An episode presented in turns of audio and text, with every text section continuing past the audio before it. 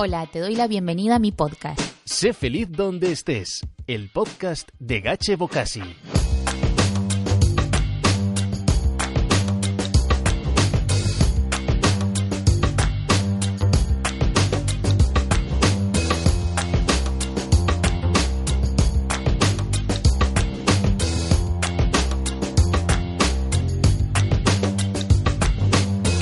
Muy bienvenidos a un nuevo capítulo de Sé feliz donde estés.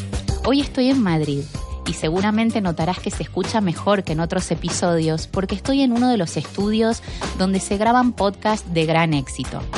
Nuestro invitado de hoy es comunicador audiovisual, locutor de radio y podcaster, autor del libro El Gran Cuaderno de Podcasting, que para mí se ha convertido en la Biblia de esta gran pasión que comparto contigo. Hoy nos contará su historia, cómo es esto de reinventarse que está tan de moda y si esto de emprender es una locura o la mayor cordura. Su voz seguramente te resultará conocida porque introduce y despide los capítulos de mi podcast. Bienvenido Francisco y Susquiza a Sé Feliz Donde Estés. ¿Qué tal, Gache? ¿Cómo estás? Un placer. Bien, igualmente, Fran. Bueno, ¡Felices! felices, felices donde estemos, en este caso en Madrid. Claro que sí. Quería, Fran, que nos cuentes eh, tu historia, de dónde vienes y, mm, y si de la radio al podcast fue un proceso con escalas o, o cómo ha sido. Hmm. Eh, vengo de la radio, como dices. Yo he sido locutor, redactor en, en varias emisoras aquí en Madrid, en España. eh, la extinta Punto Radio. Antes aprendí en COPE, en Onda Cero, fui becario en las dos. Luego estuve un par de años en otra emisora que se llama Radio 4G. Y el cambio fue. eh, tu- tuvo un proceso previo, pero el cambio en sí fue brusco. Me explico. Yo descubrí los podcasts simplemente como oyente. Yo salía a correr por la calle aquí en Madrid. ¿En qué año? Ah, pues eh, pe- pe- pe- pe- pe- 2010, 2011, no, no sé exactamente, 2011, 2000, por ahí andaría. Yo salía a correr y me aburría, porque correr es muy, muy aburrido. Es una de las cosas más aburridas que puedes hacer, Y correr de como tal. música. Claro, y me ponía música, pero me seguía aburriendo. Y me pregunté, ¿y no puedo escuchar algo que me entretenga, que me interese? Y entonces descubrí Ración de NBA, que es un podcast que hoy en día sigue en activo, que hablaba de algo que a mí me apasiona, que es el baloncesto, ¿no? Y salía a correr escuchando Ración de NBA. Esto, como te digo, fue en, no sé, en dos- 2011, 2012. Eh, mi primer podcast nace en 2013 porque la emisora que he mencionado antes, Punto Radio, cierra, nos echan a todos. Y entonces yo me encuentro en la disyuntiva de decir si quiero seguir trabajando en radio o tengo contactos que me metan en algún lado que no tengo o hago radio yo. Y, entonces monté en mi casita un, un estudio muy, muy pequeño con una mesita muy, muy pequeña, con un ordenador y un micrófono y una mesa, y empecé a hacer mi primer podcast en, en 2013. Luego ficho por Radio 4G, estoy dos años allí, hasta el día en que decido dejar la radio y volcarme en el podcasting como tal, que ese es el momento brusco, porque yo dejo la radio con tiempo de pensamiento, claro, pero con una mano delante y otra detrás. O sea, lo dejo sin más. Y decido dedicarme a lo que hoy en día hago. ¿Y cómo fue? Contanos, porque en el capítulo cero de tu cuaderno de podcasting, que se los recomiendo a todos los que nos están escuchando, que está muy bien, que es, es- en realidad es como el libro, ¿no? Contanos un poco, es ¿cómo fue primero? Sí. Primero el podcast, luego el libro. Claro, yo, yo en, en esa parte en la que yo me dedico, me empiezo a dedicar al podcasting, yo empiezo a investigar un poquito qué es lo que está pasando, primero en España y después en el resto del mundo, ¿no? Y para conocer gente y para empaparme y para aprender, empiezo a entrevistar a, a gente que considero relevante en, en el sector. Pues como haces tú, en este caso, hablando de gente que ha decidido cambiar su vida, ¿no? O, de- o ser feliz con Sí. su vida, simplemente. Entonces yo empiezo a entrevistar a gente. Eh, yo colaboraba ya en una editorial de revistas y productora de podcast que se llama Spain Media. Y el redactor jefe Sergio me propone coger esas entrevistas, darles una vuelta y hacer capítulos más cortos hablando de un tema en concreto en cada uno de ellos sobre el mundo del podcasting y sobre cómo hacer un podcast. Ahí nace la idea de, de lo que ahora se llama cuaderno de podcasting y un año después, más o menos, no, incluso, no, menos tiempo, menos tiempo después, el editor, el que ahora es el editor del libro, que es Íñigo Gil, de Kailas, me manda un mail y me dice, Fran, he descubierto esto, me gusta, eh, me gusta y lo veo para un libro, ¿y qué te parece escribir la versión libro de cuaderno de podcasting de lo que es el audio, el podcast? Y aquí estamos, con el libro sobre la mesa y, bueno, el lo podcast en el tenemos aquí, es Sí. divino, aparte eh, está muy bien hecho, es gustoso, es de muy buena calidad y ya te digo, yo lo tengo en, en mi mesa, en mi escritorio y siempre acudo, bueno, miro el, el Sí, le, Ay. re- le rezas, le Sí, hablas. le. Claro, claro que sí, como y debe voy, ser. y voy y a veces lo abro en cualquier parte Sí. y, y siempre aprendo algo nuevo, está muy bien. Lo que te decía es que en el Sí. capítulo cero Mm. eh, me gustó mucho esta historia que contaste tuya de los cuatro cuadernos donde apuntabas tus ideas. Cuéntanos. El nombre de cuaderno de podcasting nace porque el día que yo dejo esta emisora, Radio 4G, yo tenía cuatro ideas, miento, tres ideas en mente. Entonces me compré cuatro cuadernos. Eh, tres de ellos para desarrollar esas tres ideas, el cuarto por si acaso. Eh, de los cuatro cuadernos realmente solo toqué uno, que fue el de podcasting. En los otros puse el título y, y poquito más. Nunca llegué a escribir en ellos. Pero en el cuaderno de podcasting yo iba anotando lo que veía, lo que apuntaba, lo que descubría. ¿Qué es en realidad lo que te apasiona? Claro, yo iba, pues no sé, ah, luego tengo que ver esto, luego hay que investigar no sé qué, he aprendido tal. Y me iba haciendo notas. Pero Fran, cuando tú empezaste, en realidad la gente no tenía idea lo que era un podcast, porque yo, en- yo en Mm. ese año no escuchaba podcast. Cuando Claro, en 2016, eh, aunque en este caso en España, que es lo que yo más, más conozco, sí que había una comunidad de podcasters ya numerosa, eh, muy vinculada, bueno, al podcast como, como hobby. Empezaba a haber profesionales que querían sacar rédito de ello. Había mucho investigador universitario también que, que- que empezaba a, a curiosear, pero desde luego la escena no tenía nada que ver con la, con la que hay ahora, ¿no? Está mucho más profesionalizada, hay mucha más literatura, entre ellas el, el libro, mucha más gente dedicándose a ello y queriendo saber cómo funciona. En 2016 eh, poco tiempo después de que yo dejé la radio, nace, por ejemplo, Podium Podcast aquí en, en España, la cadena SER. Se, se da a conocer Podium Podcast. Y eso para mí ha sido uno de los grandes catalizadores del desarrollo de la, de la industria en España. ¿no? Que yo recuerdo, para que te hagas una idea, yo dejo la radio con la intención de dedicarme a esto, con mil ideas en la cabeza. Mil ideas, tengo que hacer tal. Da la casualidad de que me da una apendicitis. Y estando en el hospital, que yo estaba evidentemente no en mi mejor momento de ánimo, le dabas a la cabeza, Claro, vamos. muchísimo. Se anuncia lo de Podium Podcast. La cadena SER, la emisora más grande de, de España y una de las más grandes a nivel mundial en, español, ¿no? Y entonces mi, primera reacción es, mal, mierda. He metido la pata. Eh, me, me- me he metido en un mundo que se va a comer esta gente. ¿Qué hago yo ahora? Y luego cambié el chip y dije, no, mira, si la cadena SER se fija en este sector, quiere decir que hay algo. Y en toda la industria hay más de un competidor. Entonces quiere decir que el camino está bien tomado. Y, efectivamente, tres años después puedo decir que sí. Que sí. Y mm, cuéntanos esto de emprender. Eh, lo, ahora que ya llevas, que- ¿cuánto dijiste? ¿Tres años? Tres años y medio. ¿Para ti es una locura? ¿Qué le podrías decir a la gente que, que, bueno, que quiere emprender pero que ve un montón de trabas? Eh, Porque también, bueno, ya hablaremos de Yes We Cast, porque Fran tiene una empresa donde hacen podcasts espectaculares. Em, ¿Cuál es la mayor traba que encuentras eh, para emprender? Hombre, hay muchas. Lo primero es tener claro la parte mental, vamos a decir de alguna manera, ¿no? Yo me llevaba hablando con, con Alberto Espinosa, con Espi, mi socio, que está aquí sentado con nosotros, Está haciendo el sonido. está haciendo el Espi, sonido. genio. Decía- decías al principio que esto suena espectacular, a pesar de Espi, hay que decirlo claramente. Eh, Suena espectacular por Espi. Eh, a ver, lo primero es el tener la idea, en mi opinión, ¿no? Y, y una idea por la cual estés dispuesto a, a dejar todo o arriesgar todo lo que tienes seguro. Y yo me imagino que muchos de tus oyentes les sonará esta situación. Estás en un trabajo que te da de comer, que te da un sueldo fijo cada mes, que te gusta. A mí me gusta la radio, me apasiona, me vuelve loco, pero no me volvía loco mi puesto de trabajo. Ni la empresa donde estaba yo estaba contento, ni estaba en mi mejor momento, ni hacía lo que realmente me motivaba, ¿no? Tenía mi sueldecito. Es la única nómina que he tenido en mi vida. Cuando de- decidí dejarlo, mi, mi madre me miraba así, pero "Pa, ahora que tienes un contrato, hijo mío, ahora lo, lo vas a dejar. Pues, pues sí. ¿Por qué? Porque tenía una idea que realmente me llamaba. Cuando tienes esa idea y estás dispuesto, estás lo suficientemente loco, has utilizado la palabra locura, como para arriesgarlo todo con tal de, de hacerlo, ese es para mí el primer ingrediente o traba. Hay mucha gente que no está seguro. Si no estás seguro, O si no te apasiona lo si no te suficiente. apasiona, claro, si no estás en el punto de decir, mira, me da igual mi, mi sueldo, pues no, no te recomiendo hacerlo. Siempre igual es mejor tener un colchoncito, Bien, ¿no? lógicamente, si vas viendo que, es, que va a ser tu futuro, intenta ahorrar. Pero a la gente que realmente está en el punto de decir, quiero dejar mi trabajo, quiero dejar mi sueldo para dedicarme a lo que realmente me gusta, entonces sí, planifícalo, hazlo, pero no te quedes quieto. Cuando digo planifícalo, también es no lo hagas como yo.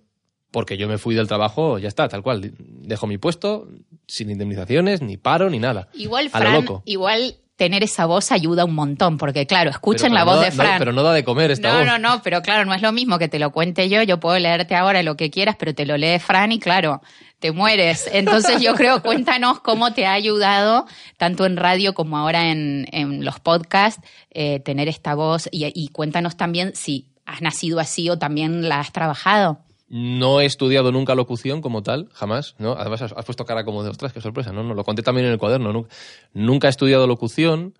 Eh, yo estudié la carrera de comunicación, como, como decías, me dediqué a la radio desde que tenía pues 17 años, creo que fue mi primer curso de radio, pero nunca como tal. O sea, la voz me ha venido dada.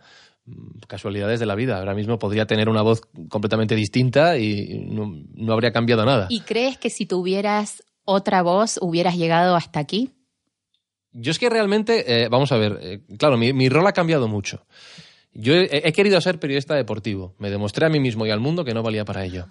He, he querido ser periodista de actualidad y tampoco. Yo no encontraba mi sitio en la radio como tal. He pasado por muchas cosas. He hecho humor, he hecho actualidad, he hecho deportes, he hecho economía y- y nunca. He hecho música y nunca he encontrado mi, mi punto. Yo sabía que mi punto tenía que ver con Internet porque, porque yo siempre he estado muy interesado en nuevas tecnologías, ¿no? Y nunca encontraba el sitio donde casara realmente hasta que el podcast ha, ha surgido.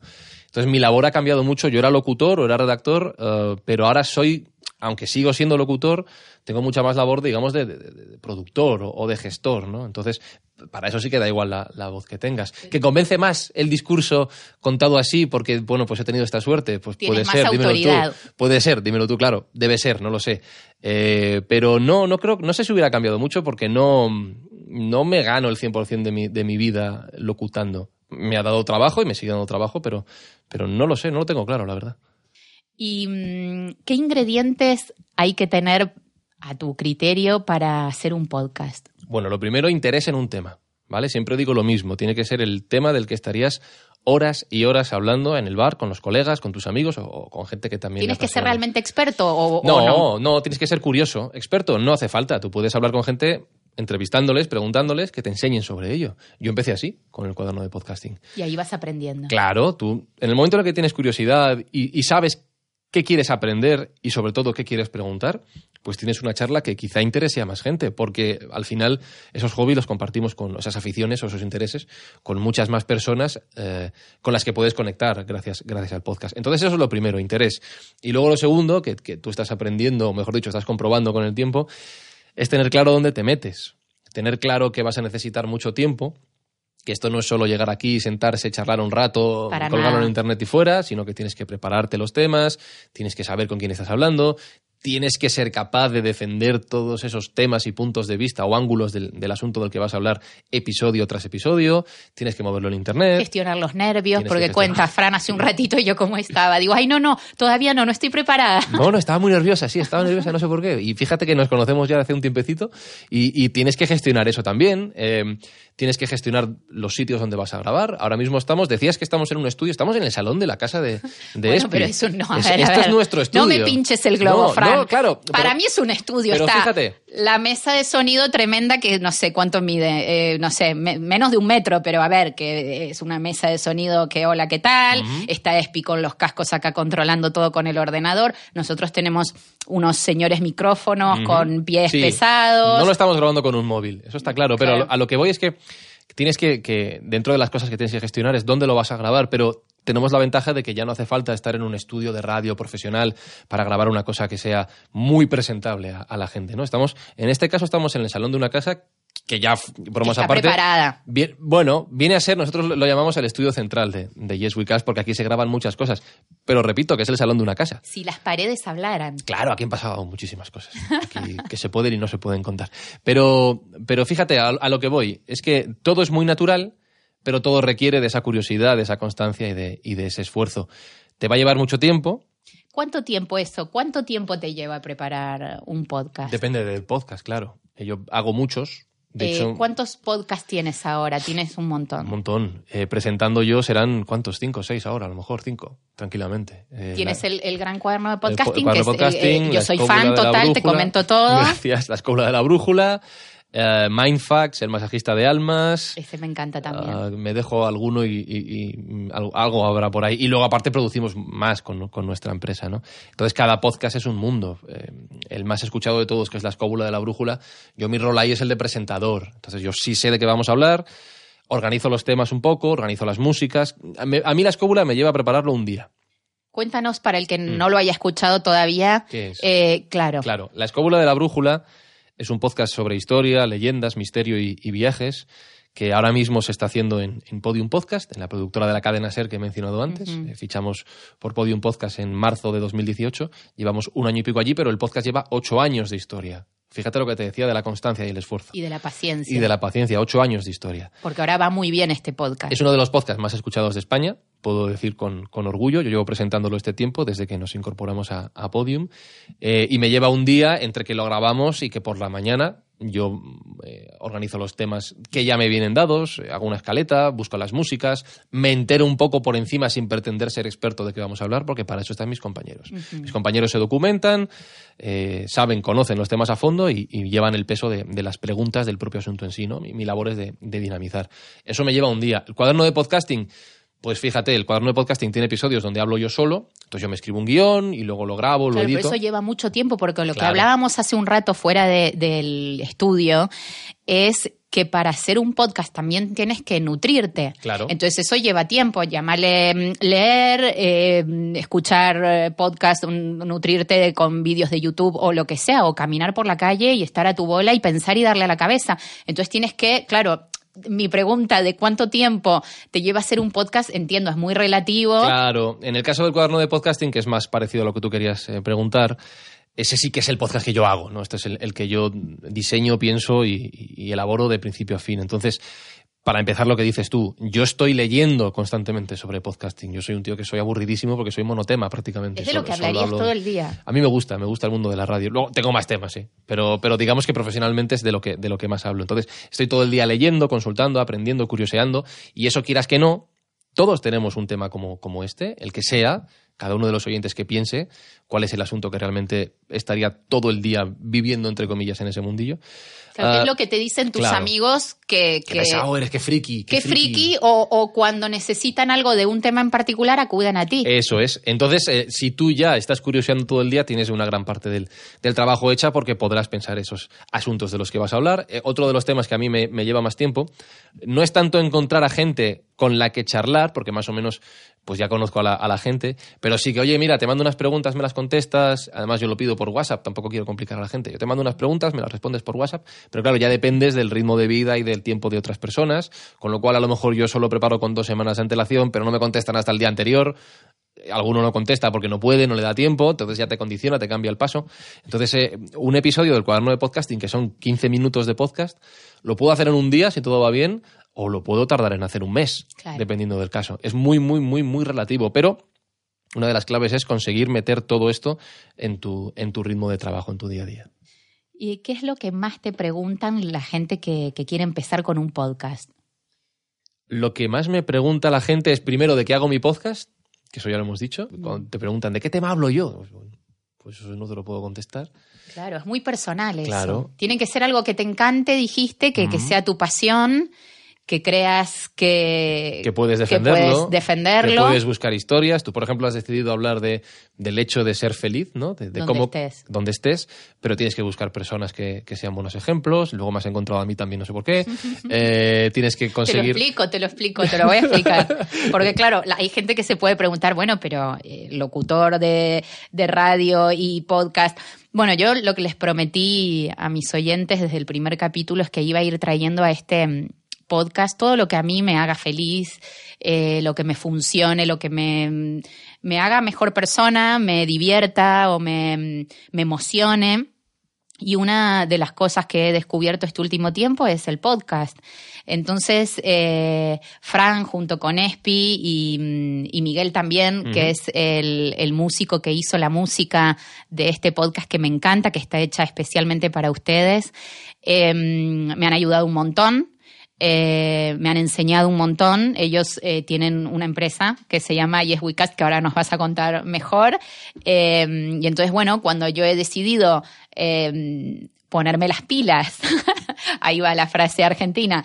Eh, ponerme las pilas con esto, digo, bueno, yo lo, lo, quiero hacer lo mejor posible. Obviamente me falta un montón, estoy aprendiendo, pero, mm, pero bueno, entonces, eh, ¿por qué Fran? Porque Fran desde el primer momento dijo, se ofreció a hacer eh, la entrada y la salida del podcast, que queda genial porque con esa voz queda divino. Sé feliz donde estés. Buenísimo.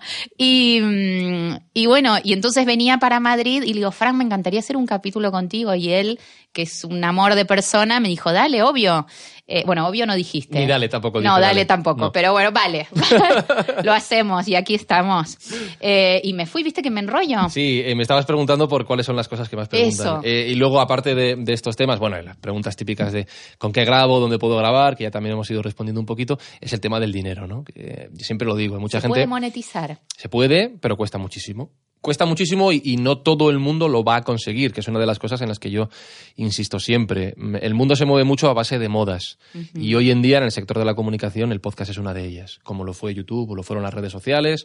¿Tú crees lo... que es una moda? Se mueve a base de modas. ¿Qué quiero decir con esto? Que parece que cuando algo despunta uh -huh. es obligatorio, ¿vale? Cuando despuntó YouTube todo el mundo se lanzó a hacer vídeos y todo el mundo se preguntaba, ¿se puede vivir de YouTube? ¿Yo puedo ser youtuber? Y de los que vemos triunfar, que son un puñado, un puñado grande, eh, por debajo hay un montón, mucha más gente que no lo ha conseguido, ¿vale? Con el podcasting está ocurriendo pues algo parecido, de momento a muy pequeña escala. Eh, empezamos a ver casos de gente que vive del podcasting. Nosotros, puedo decir honradamente sí. y orgullosamente que somos unos de ellos, ¿no? Pero no es nada sencillo llegar a ello.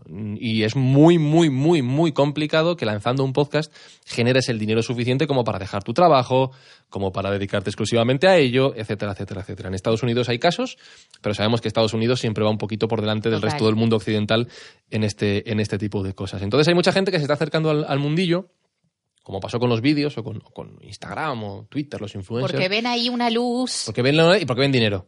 Entonces mucha gente se te acerca ya entrando, ¿y cómo gano yo dinero con esto? Entonces es como, bueno, tranquilidad, que ni siquiera has empezado a grabar, no te has dado cuenta de lo que es esto en realidad, no, no te has empapado de, de, qué va esta historia, que es mucho más allá. Va, hay muchas cosas antes que el dinero. Es la confianza que generas con tus oyentes, es la cercanía que creas con tu comunidad y eso lleva mucho tiempo. El compromiso también, compromiso, porque todo. uno toma un compromiso de, bueno, yo por ejemplo voy cada 15 días porque sé que más no puedo. Claro. No me quiero comprometer a una vez por semana si sé que pero bueno, tus, tus podcasts tienes de semanales. El también. cuaderno es cada 15 días también, la escóbula es semanal, hay muchos que son semanales, pero, pero mucha gente ya se acerca, y sobre todo los que vienen del mundo de la radio, que son profesionales de la, de la comunicación, con, el, con la pregunta en la boca ya de ¿yo cómo gano dinero? Bueno, pues, pues amigo, en cualquier profesión del ¿Cuánto? mundo. O sea, te, cu ¿cuánto? ¿Cómo y cuánto gano? Dame, yo, si yo supiera qué número va a salir en la lotería, no te lo diría. Lo compraría yo. claro. claro. Eh, aquí igual, dime una profesión, cualquiera la que sea, en la que tú, desde el minuto uno, ganes dinero. Pero es que ni un bar. No, ninguna, claro. Eh. Pero y, ya no hablo de negocios. Cuando tú abres un, abres un bar. Hay una inversión. Hay una inversión inicial. Hay un tiempo en el que vas a estar publicitándote para que vengan clientes, que vas a estar palmando dinero. Se calcula que más o menos los, los dos primeros años no ganas un duro. Ni en una peluquería ni en cualquier negocio. Pero si tú tienes una profesión en la que eres un asalariado, sabes que mínimo uno o dos años de curso, tres, cinco años de carrera, eso ya es una inversión inicial. Estamos hablando de cinco años que no estamos dispuestos. Si yo se lo digo a un podcaster, mira, vas a tener que estar cinco años. Mmm, o sea, te tiene que encantar. Claro, claro. Entonces la gente no, no lo. Ni siquiera dos como en los bares. No, no, no, no. Yo, dos años sin ver un duro. Bueno, no pero hay ser. una limpieza que se hace. Eh, naturalmente, ¿no? Tanto para el que quiere empezar, cuando le dices esto, pues el que no está totalmente apasionado, pues ya lo descarta, o bueno, también va a haber una limpieza natural para todos los que ahora mmm, arrancan, que claro. pasó con lo que tú dices, con YouTube. Con los blogs. Se calcula que el noventa y tantos por ciento de los blogs que se han empezado, el noventa y muchos ya no, no funcionan. Y no funcionan al cabo de un año. ¿Por qué? Porque todo es muy romántico al principio, pero cuando lo bajas a la tierra, luego te das cuenta de que no es todo tan bonito como lo, como lo pintan, ¿no? Que si tienes que escribir un post cada semana, tienes que dedicarle un tiempo. Aquí funciona igual. Entonces, claro, la gente que, que, que funciona, que vive de esto o que empieza a ganar dinero, ¿quiénes son? Pues hoy por hoy los que llevan o bien mucho tiempo dedicándose a ello y han creado una comunidad, o los que han traído su comunidad de otro lado, porque son conocidos, pues, pues yo que sé, por sus libros, por la tele, sí. que ellos también en algún momento tuvieron que empezar de cero. Siempre hay que empezar de cero en algún momento. Entonces, si estás dispuesto a asumir ese, ese trabajo, ese riesgo, ese esfuerzo, bienvenido. Y si no, bienvenido también, pero ya yo te aviso de que a lo mejor no es tan fácil. que como avisa no pensar. traiciona. Eso es. Eh, Fran, igualmente, ¿cuáles son las maneras de monetizar un podcast? Eh, bueno, hay varias. Podemos hablar de buscar publicidad directa, por ejemplo, este episodio de Sé feliz donde estés patrocinado, pues yo qué sé, por, por una empresa de gafas, ¿no? Ya que yo llevo a orgullo en mis gafas. Ah, podemos hablar de hacer em, programas en directo, nosotros los hemos hecho con público, en, en un teatro o, o algo por Pero el ahí, estilo. ¿quién, ahí de dónde sale el dinero. Depende del caso. Yo puedo hablar de la escóbula. En este caso hemos hecho programas ya unos cuantos en, en teatros. La escóbula, como hablamos mucho de viajes y de historia, pues es muy interesante para diputaciones, para ayuntamientos que se quieren, que se quieren promocionar o para lugares que tienen que ver con, con la historia, pero pon aquí es una linda manera de... Claro, pero pon aquí el negocio que más interese a cada uno, ¿no?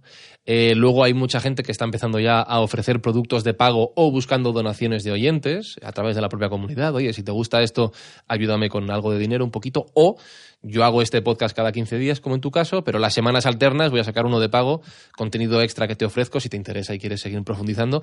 Y esto a mí me cuesta un tiempo y, y un dinero que tengo que cobrar, lógicamente, como cualquier transacción en la vida. Como ¿Y tú qué negocio. piensas de todo esto? ¿Cuál para ti, si tu opinión, ya que te tengo aquí, tengo al experto de podcasting, vamos Uy, a, aprovechar, eh, ¿qué, qué piensas? ¿Cuál es la mejor manera o la manera como menos agresiva, no? No, es que yo creo que depende mucho del caso. Depende mucho del caso. Eh, nosotros tenemos a un cliente, Pepe, Pepe Rodríguez, que vive de su podcast con, exclusivamente con eh, oyentes de pago, tres euros al mes cada uno. Entonces tiene, Ah. un- tiene una audiencia muy pequeñita, si lo comparamos con otros podcasts, pero claro, todos pagan. Entonces le permite vivir. Es La- solo, solo de pago. Solo de pago. Tienes una semana gratis, pero si no pagas después no lo puedes escuchar porque él concibe que su, que su podcast es un trabajo y un trabajo hay que pagarlo. La Escóbula tiene muchísima audiencia, estamos por encima del millón de descargas al, al mes, pero claro, es muy difícil ya en ese momento eh, pensar en cobrar a un, a- no un millón de personas, porque no son un millón de personas, pero bueno, las que sean 100.000, 200.000. Es muy difícil, pero sí que entonces tienes un volumen lo suficientemente grande como para eh, que te lleven a sitios y te paguen por hacer programas allí. Ahora hemos vendido camisetas también y nos ha funcionado bastante bien. Eh, depende mucho del, del caso. ¿Cómo gestionas las críticas? Es difícil, es complicado. ¿Te Eh, critican mucho? Al yo, vamos a ver, yo mi, punto de inflexión y de gran aprendizaje fue cuando empecé a, presentar la escóbula. La escóbula, como te digo, tiene muchísima audiencia. Llevaba ya seis años y pico. Entonces, claro, en radio, porque el podcast es radio, es una forma de hacer radio, eh, tú te acostumbras a algo y, no quieres que cambie ni que desaparezca, ¿no? Tienes tu pequeña familia, tu reducto de paz, el programa que te gusta, el comunicador que te, que te enamora. Entonces, claro, llega a, a la escóbula un chico 25 años más joven que el resto de la gente que se sienta en la mesa Con esa voz te odiaban. eh, y me llamaban locutor de Radio Fórmula, hijo del jefe. Eh, hubo gente que le gustó, pero recibí muchas, muchas críticas del, del- del sector más, bueno, más crítico, valga la, la redundancia. Fue un mes difícil. Porque claro, tú llegas con tu mejor intención, eh, a mí me, me lo proponen, de hecho yo al principio yo dije que no porque consideraba que era un cambio muy muy brusco, al final eh, me medio o, o me dejo convencer, más que me medio convencen, porque a quien no le va a apetecer, y, y cuando te sientas y empiezas a ver esos, esos palos, hay una cosa curiosa y es que una crítica mm, duele más que 99 halagos. Si de 100 te Total. llega una crítica, te escuece y estás lo ahí estás. Entonces también tienes que aprender a, a relativizar, ¿no? Tienes que aprender que, primero eso, que le prestamos más atención a las cosas malas que a las buenas y que deberíamos saber ponerlo todo en su contexto. Segundo, que, que la persona que te pega un palo, mm, vete a saber cuál es su motivación. A lo mejor tiene un mal día o es simplemente quiere ponerse. Yo tengo la teoría de que muchos de los haters y trolls en internet lo que quieren es ponerse por encima de ti, de lo que tú haces, simplemente diciendo que él lo haría mejor. Aldo, Aldo y me cuentas, ¿no? Cómo, cómo te ha ido. Entonces eso lleva un tiempo. Eh, la exposición es fastidiada, pero al final la conclusión que saco es que lo peor que te puede pasar cuando te expones es la indiferencia. Que no se me entienda mal este, esta reflexión, porque luego hay gente que es, no, que hablen de mí aunque sea mal. Tampoco es eso. Pero la indiferencia es lo peor que te puede pasar. Cuando recibes comentarios, entonces es que tu, tu proyecto empieza a funcionar. Y en esos comentarios tienes que asumir que va a haber gente a la que no le guste. Pues fabuloso. Lo curioso es la gente a la que dice que no le gusta y repite y repite y repite y repite y repite. Pues, pues, pues algo no encaja. Es que te, te admira o te... mm, Sí, que gasta... un punto de envidia en ese tipo de- de- de haters continuos, ¿no? Pero es lo que, lo que pasa cuando uno se expone, bueno, pasan muchas cosas. Pero yo siempre digo que mm, hay una frase que a mí me encanta que es, eh, no sé la clave del éxito, pero la clave del fracaso es querer gustarle a todo el mundo. Absolutamente. Entonces, bueno, pues habrá gente, te pasa a ti, me pasa a mí, que hay gente que le gustaremos y nos escuchará y comentará y gente que no, y está genial. Eh, Eh, Y eso cuesta aprenderlo, ¿eh? Porque yo creo que todos tenemos en nuestra mente la aspiración de gustar a todo el mundo.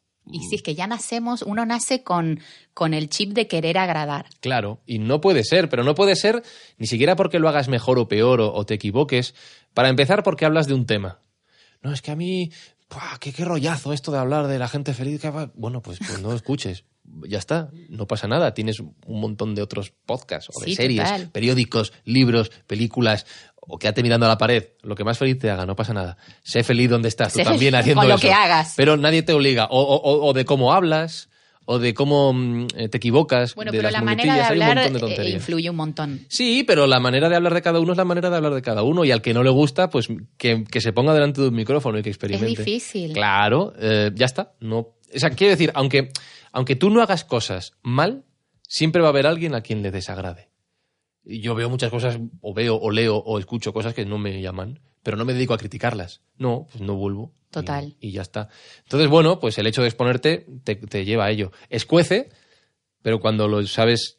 Pero nunca, nunca se sabe llevar del todo, pero cuando aprendes que es una- un síntoma de éxito, luego lo llevas mejor. Pero son muchos más los, los halagos. Pues yo- Claro. yo, leo los comentarios cuando termino de escuchar un podcast tuyo y me meto en los comentarios. em, Pero son todos mucho falsos, más. son, soy yo, con diferentes Es tu madre y- Soy- claro, sí, sí, entonces soy yo que voy poniendo ahí cositas y, y luego me respondo a mí mismo. Pero sí, sí, además, joder, eso es lo mejor que te puede pasar. Total, es un subidón. A mí Totalmente. me encanta cuando estoy a la mañana desayunando con mi café y abro el móvil eh, y me llegan comentarios bonitos. Claro, a ver, ¿a quién, cómo es, el, el- como se dice acá en España, de a quién amarga un dulce? Claro, nadie le amarga un dulce completamente. Cuando ves que lo que haces tiene, tiene recepción buena, tiene sentido, tiene un, tú tenías un objetivo en la cabeza y ese objetivo se está cumpliendo, sea el que sea, pues ya está. Y Eh, te el preguntan cosas o cómo puedes ayudar, eso está buenísimo. Totalmente. Cuéntanos, ¿qué es Yes We Cast?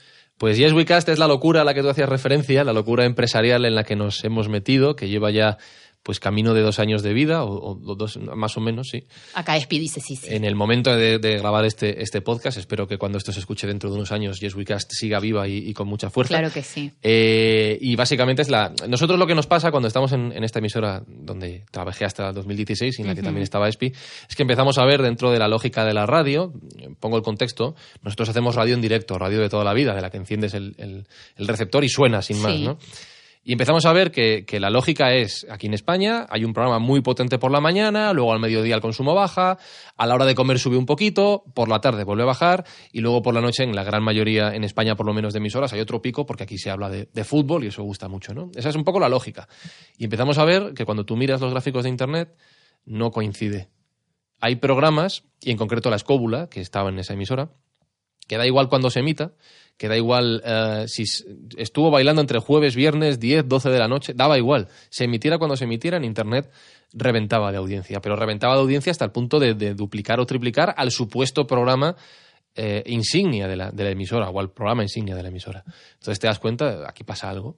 Aquí en Internet se están moviendo unos códigos de escucha que no son los que nosotros veníamos manejando en la radio tradicional. Y nos empieza a despertar la curiosidad. Empezamos a ver que cuando estos, estos gente, la de la escóbula, sale fuera a hacer un programa, la gente va a verles. Que es como, ostras, ¿por, por qué os interesa?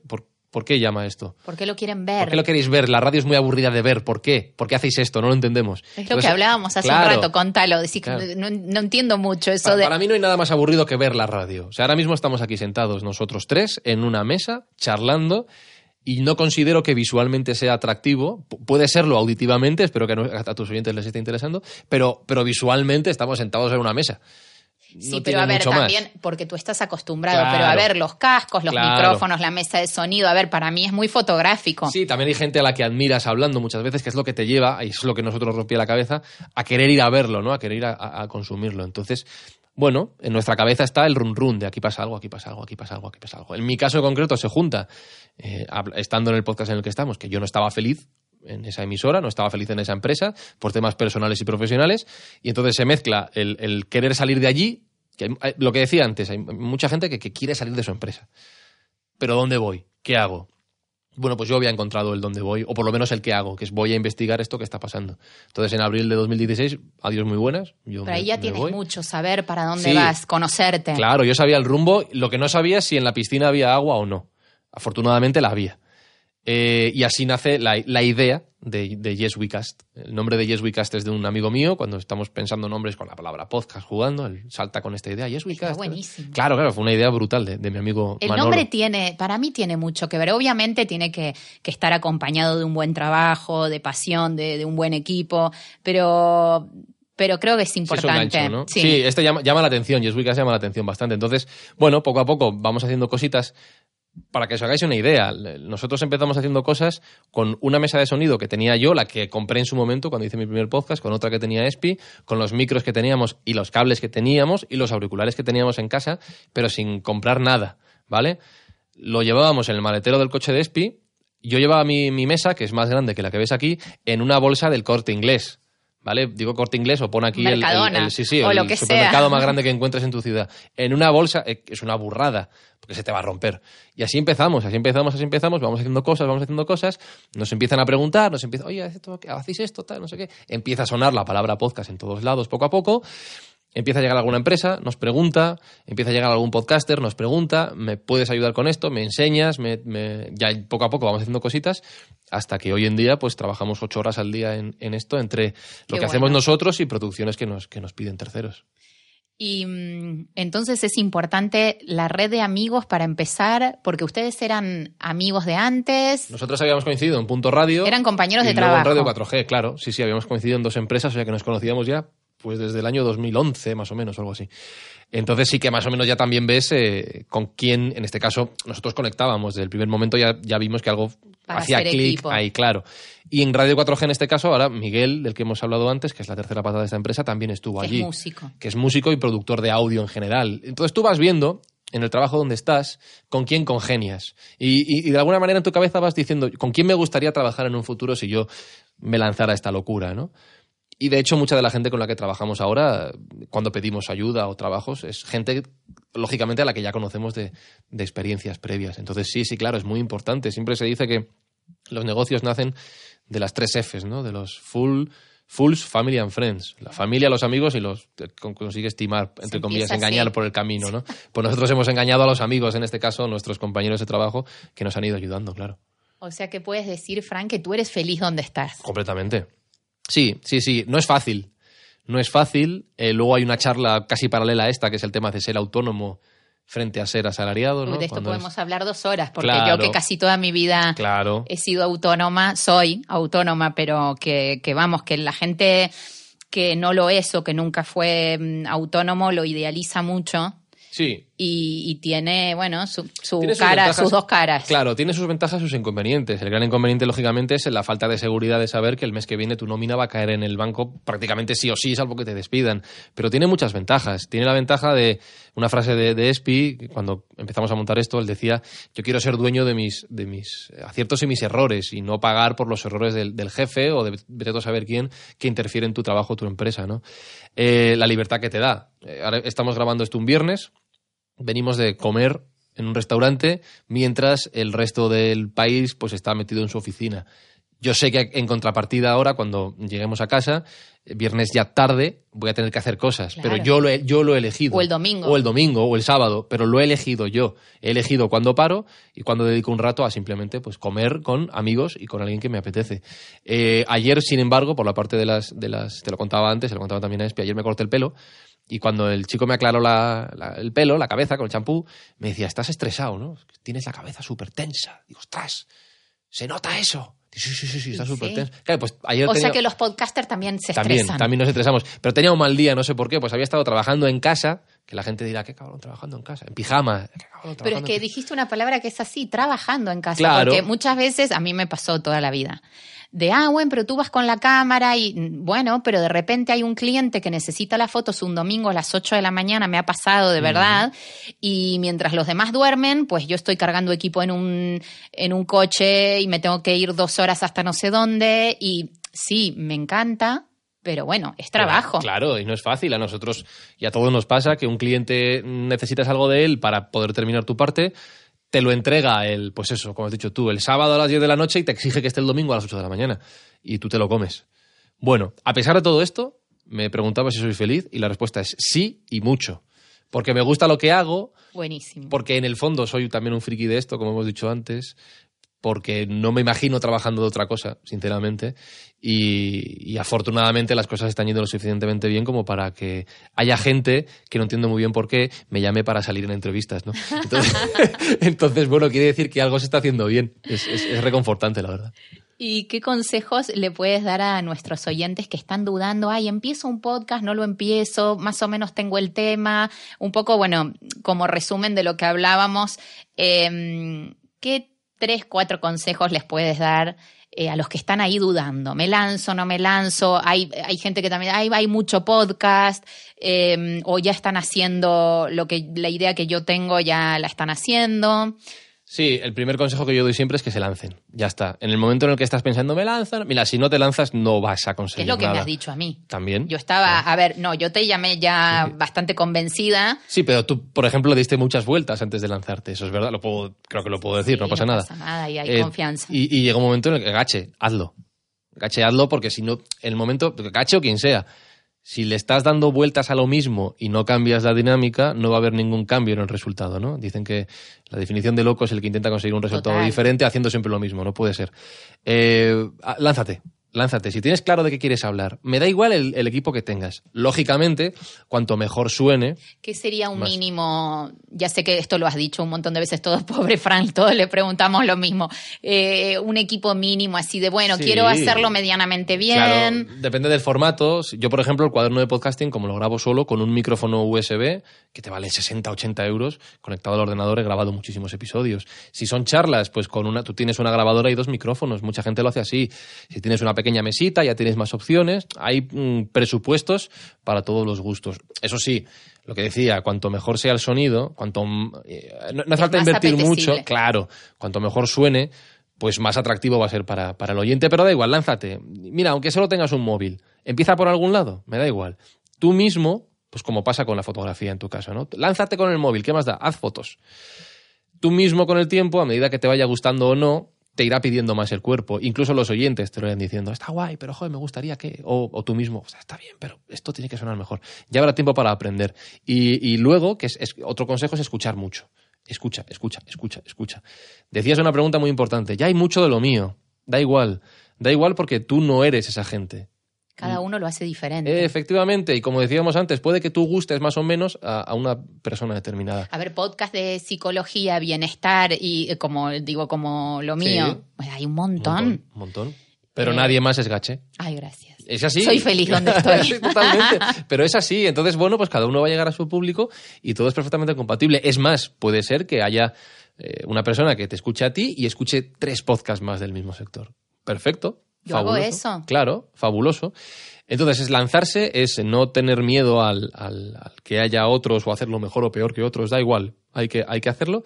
Y luego, pues nada, dedicarle cariño y tiempo y no tener prisa con nada porque este sector eh, no funciona rápido. Es una de las cosas bonitas y, y malas a la vez. Es una de las contras. Mm. Un sueño por cumplir. Uf. Ah. Está haciendo Espi unos gestos que no sé qué es. Está como haciendo alitas y caminando. Tengo otra pregunta. ¿Querés que pasemos a la otra? no, y luego venga, te- venga, lo pienso mientras. Dale. Vale, vale. ¿Tú crees que la radio... Espero que luego Espi me diga qué, qué- qué- qué gesto estaba haciendo. ¿Qué es no sé, un pájaro, No sé, está- caminar. Es como leer un jeroglífico esto. Un- un- un- Hay que filmar este podcast. Ah, sí, está, me ha hecho un gesto. Dice el premio Ondas. Que nos den un premio Ondas. No sé, esa estaría bien, pero no, me guardo la, la respuesta para cuando se me ocurra algo mejor. Eh, pero no, te la vuelvo a hacer en dos minutos. Sí, tengo sí, sí, tengo sí, ahí una pregunta colgada. Vale, dale, dale. Eh, ¿Tú crees que la radio va a morir? No, que va, que va. Esto también lo preguntan mucho. No, en absoluto. La radio tradicional tiene algo que el podcast nunca va a tener, que es el directo.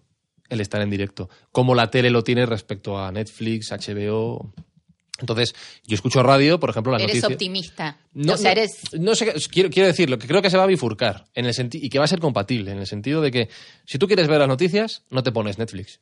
Claro. No, puedes, no, puede ser, te vas a la tele. Sí, total. Si yo quiero escuchar el fútbol, que aquí es muy típico en, en España, me pongo la radio y lo sigo haciendo. Y prácticamente ya solo escucho la radio para oír noticias y para escuchar el fútbol. Eso nunca lo voy a poder hacer en un podcast. Entonces yo creo que la radio va a tender más hacia el directo, más hacia contarte lo que está pasando ahora. Y el podcast puede servir para profundizar, para, para analizar a fondo o para tratar Para un otros tema temas. determinado. Claro, que no, que no caben en la radio porque la radio necesita millones de oyentes, en el caso de España, o, o audiencias grandes en cada uno de los, de los países, ¿no? Yo creo que se va, que se va a bifurcar así. La radio no va, no va a morir. Me alegra, me alegra escuchar eso. A mí también, porque me- a mí me gustaría volver a trabajar en radio algún día. Claro. Sí. Sí. Ja, yo me lo paso como un enano cada vez que me pongo delante del micrófono. y luego hay una cosa que, claro, en podcast no se siente, que es la magia o los nervios del directo. Tú imagínate que esto lo estuviéramos haciendo, decías que estabas nerviosa, Me mato. y sabes que estás en directo ahora y no, no se puede parar, no se puede cortar, no, no, no, no, en directo. Y si fallas y por lo que sea, después de mí viene otro entrevistado y ese entrevistado, el taxi llega tarde porque hay un atasco, hay que salir por algún lado y no podemos parar. Te hacen esperar, ¿cuánto? ¿Media hora como a mí hoy? También te hacemos esperar media hora como a ti porque somos así de especialitos. Menos mal que en. España hay bares en cada esquina. Eh, sí, pero en la radio no vale Es- ese truco. Eso en Panamá no pasa. Claro, pues es- ese, ese pulso del directo, esa magia, es, es muy difícil de, descri- de describir eh, hasta que no lo vives. A nosotros nos ha pasado con algún compañero que entraba en el estudio y hacía radio y, y en alguna pausa se em- empezaba a darle puñetazos a las paredes de, de pura adrenalina, ¿no? De decir, ostras, es como, como la primera vez que conduces un coche y, y sientes que no controlas todo a tu alrededor. Pero eh, estoy conduciendo un coche, ¿cómo Total, mola? pero Claro. es como los actores. Yo estudiaba teatro en Argentina hace muchos años. Eh, y el profesor Lito Cruz, que los argentinos que nos estén escuchando lo, lo van a conocer, estudiaba con Lito Cruz en Buenos Aires y, y también esos nervios. Y él una vez en una de las clases dijo, "Mm, preocúpate el día Que no tengas que nervios. no tengas nervios, porque yo, que llevo no sé cuántos años él llevaba actuando y era un, un monstruo genial, eh, lo seguía sintiendo. Entonces, bueno, un poco es Claro, eso, ¿no? Esa claro. cosita Sí, en el estómago. A mí me sigue pasando. A veces eh, Espi me vamos a grabar con la escóbula, por ejemplo, frente al público y me estás nervioso. Obvio. Pues, pues, pues sí, claro, siempre hay un puntito ahí de que no sabes qué va a Yo pasar. a Espi lo veo muy tranquilo, ahí en silencio, ¿no? Tiene sus cositas. También a veces, no, estoy nervioso yo. Pero, pero es necesario, porque en el fondo tienes una responsabilidad, que eso, eso la Eso es que te radio. importa. Claro, y con el podcast pasa igual.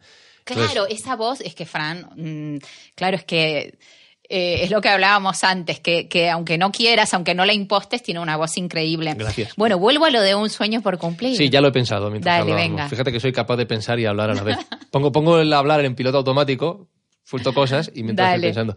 Eh, estaba pensando que realmente lo que me haría feliz, fíjate qué tontería, es poder seguir viviendo de esto el resto de mi vida. Cuando digo esto, digo podcast, digo radio, digo lo que, lo que esté por venir. Se te Poder- seguro. Espero que sí. Poder vivir de lo que, de hacer lo que me gusta el resto de mi vida. Es Buenísimo, me encantó. Me, está. enc- me Ser encantó feliz donde esté. Total. Ese es mi sueño. No quiero otra cosa en la vida. Qué divino. muchísimas gracias, Fran, por compartir tu historia y tu experiencia con nosotros. Y muchísimas gracias a ti, querido oyente, por quedarte hasta el final.